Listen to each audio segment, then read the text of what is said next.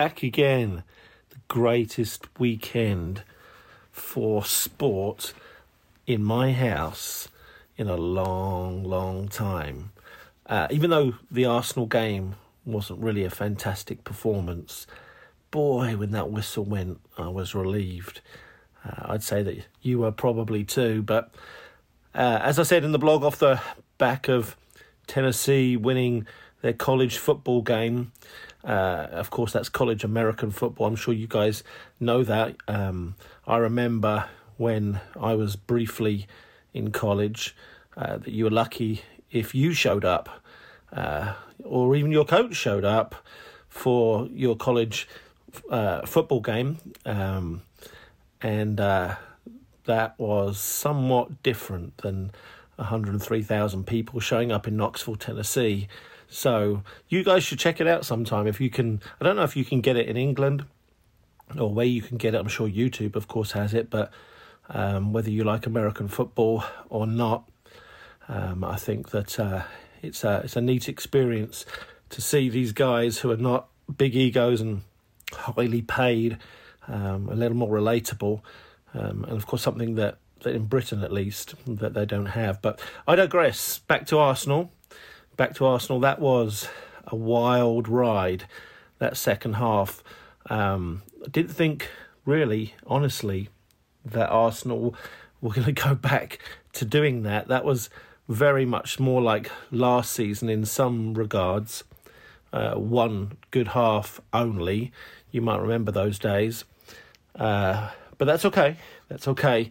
As I said in the piece, it's important that you learn to win all the different ways so you have that to draw on uh, in your memory and your coach can point to that and you can point to that yourself.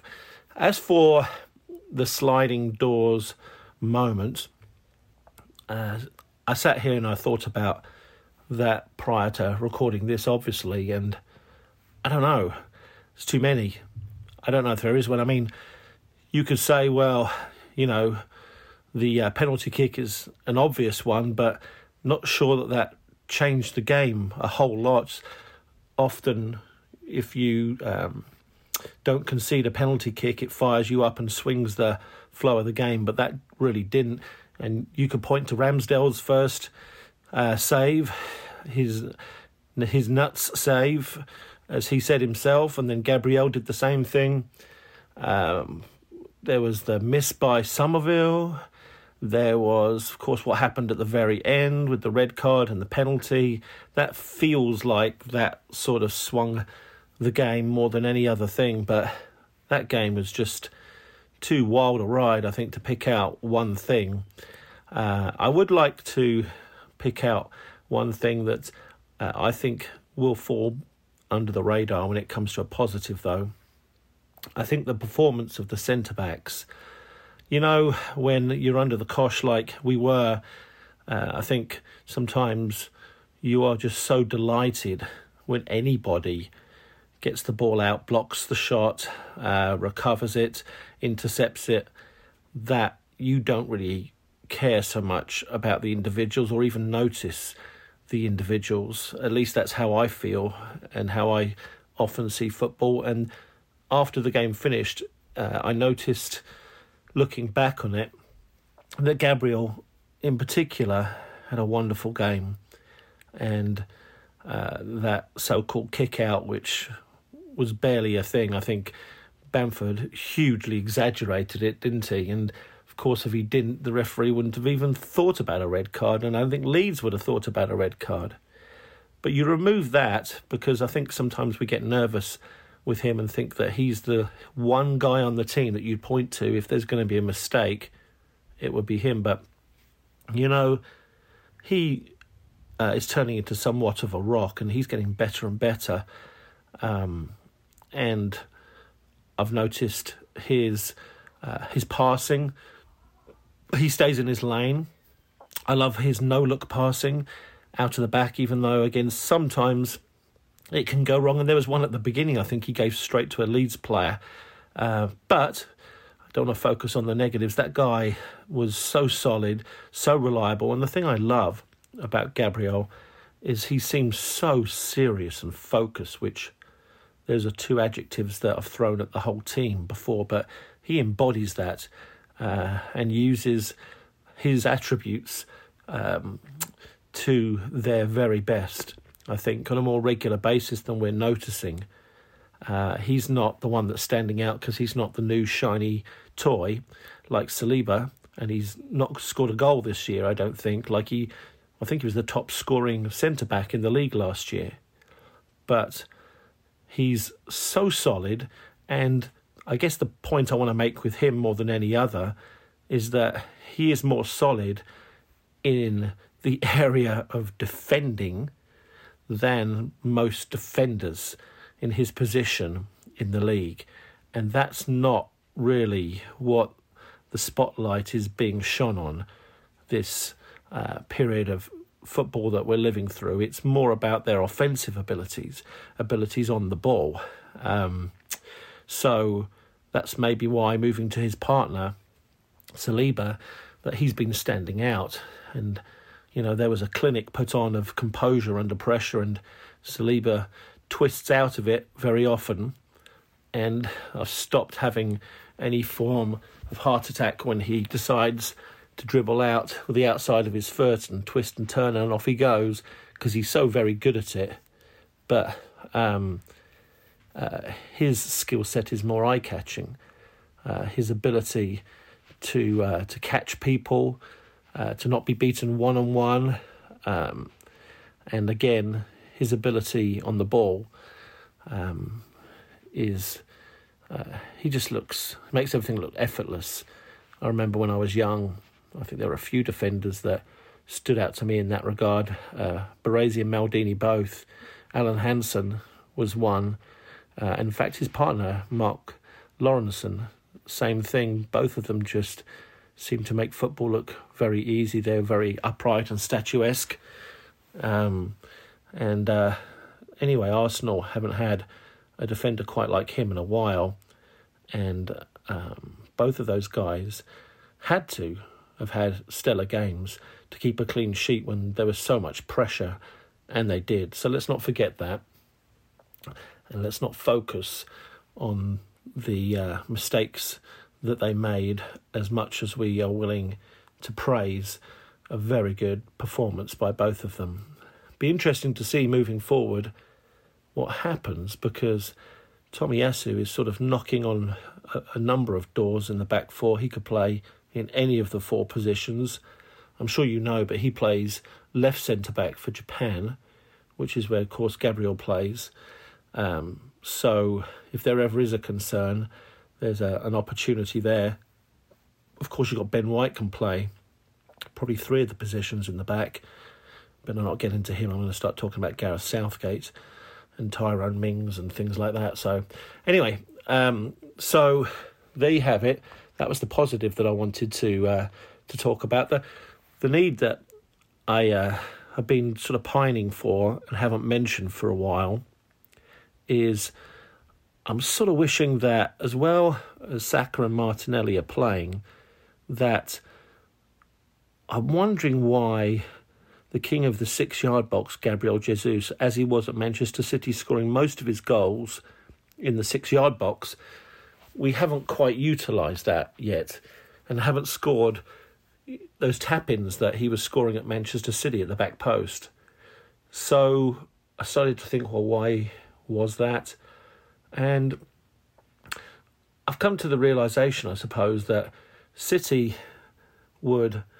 Uh, most of their goals last season that, that I close my eyes and I think about it are those balls that are driven in that perfect area that dissects the six yard box. And that was either an overlapping fullback or a winger hitting those balls across with whether it's their weak foot um, or or favoured foot, but the balls would frequently go in that space. And they're not so much this season. And then I look at the situation, I wonder why. And of course, Saka, as I said in the blog, is improving with his right foot. Martinelli um, has always been fairly two-footed and does well with his left foot, but his weakness in the in the game is not having his head up at all times.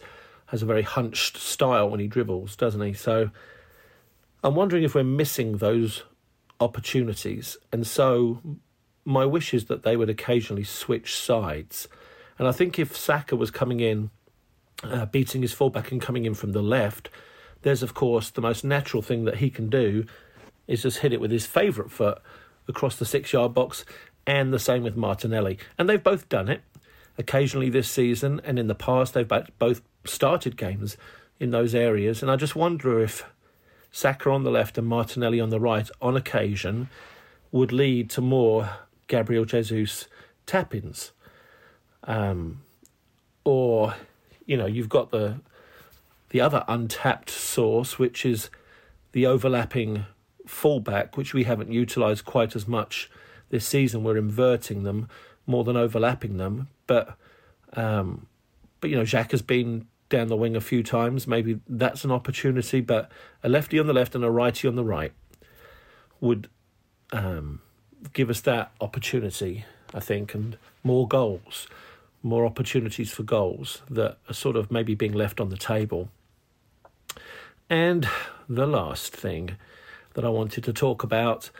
Uh, I don't think this is going to be a problem, and I think this might just be an advantage, which is how players are going to act this season uh, coming up to the World Cup. And what are we? We're about, is it four and a half weeks away? Well, you know, players have never had this before where they uh, bleed straight into a World Cup essentially from their season, and there will be players worldwide that step off their game, and it'll be the players that n- know that their place on the plane is not settled, and they. Uh, I'm sorry, the players on the plane that know their place is settled and they will be going to the World Cup and they don't have to perform at the top level and they will step back that 10 15% and try not to get injured. Because if you get yourself a hamstring injury now, you're probably going to miss the World Cup. And so, are we going to see that level of pressing? Are we going to see uh, players um, just not give quite their all? Uh, the back end of games, players wilt somewhat or pretend to wilt because they're not willing to risk injury when they get fatigued. And I think Arsenal, if they're anything, like I said at the beginning, is that they are a serious team. And I don't think that that's culture is going to affect us. So this may be more of an advantage, but it's something to look out for. You know, they say the Brazilians in particular, the World Cup means more to them than any other uh, nation, and I, I believe that. Uh, you could see it in them. And so, you know, we've got a handful of those guys. Um, and, you know, I look at somebody like Martinelli and, and Jesus and the way that they play, the intensity that they play with. And, um, you know, Martinelli is still playing for a place. I do think that Jesus has one. Uh, and I think that's why he was left out of the last friendly, is because he has it. And, and the coach didn't need to see him. But either way, uh, I'm wondering how that's going to go for certain teams. And as more players miss the World Cup through muscular injuries, and you know, we've seen a situation with Richarlison this weekend, Reece James, other players will see that. But it's just something to look out for. Um, and the second thing I wanted to talk about with the January transfer window, essentially, sort of um, upon us in four and a half weeks or so, I suppose, right? Not quite. But when we break for the World Cup, that's going to be about the last football that we're going to see before the January transfer window. And, you know, I'm, I'm a wondering. I'm wondering what's going to happen in uh, N5. And, you know, we're getting whispers that Arsenal are going to reinforce and that's really interesting to me uh, as to what we're going to do. And I suppose the clue is, firstly, in what we tried to do in the summer, and up until the last day of the window, we tried to buy uh, a defensive midfielder. So I think that we'll go for two. I think it'll be a defensive midfielder and then possibly a winger, and that'll be really interesting to see what happens there. uh, the short term fixes have been chucked out the window. I think that whole experiment thing. I think the the club will rather stick with who they've got and rely on Sambi and Elneny coming back, for example, Smith Rowe coming back to play in the wing, than they would be to, to do a short term Denis Suarez loan. But um, I'm just really interested, and um, I do have my my target list. So there's a couple that I would be most interested in for the defensive midfield role. Uh, one I spoke about last week, which is Zambo Anguissa of Napoli, who played for Fulham for years in the Premier League, and they're saying has been the best player in Serie A in uh, Napoli's 10 wins in a row.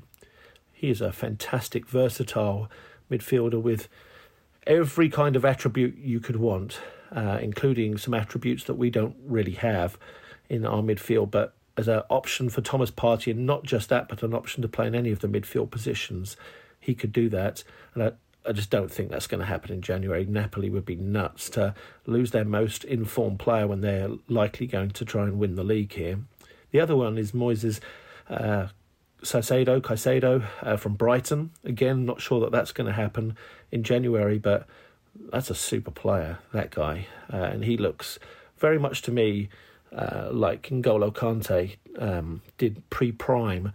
Um, and just his performance is becoming more and more consistent, and uh, his quickness over short spaces to win balls, to to nick them, to intercept them, to start the play moving vertically.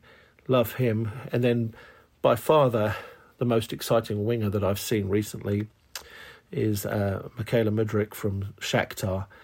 Uh, the handsome blonde chap, um, who I think most of the world is apparently chasing. But the big question is, they're going to want somewhere around 50 million, I believe. And are we going to want to put 50 million into somebody that's going to be a squad rotational option? Because they're not going to come in and take Saka or Martinelli's place straight away. I don't think there's anybody in the world that would do that because those boys are just on form and just stepping up the ladder of improvement at all times. But something to think about.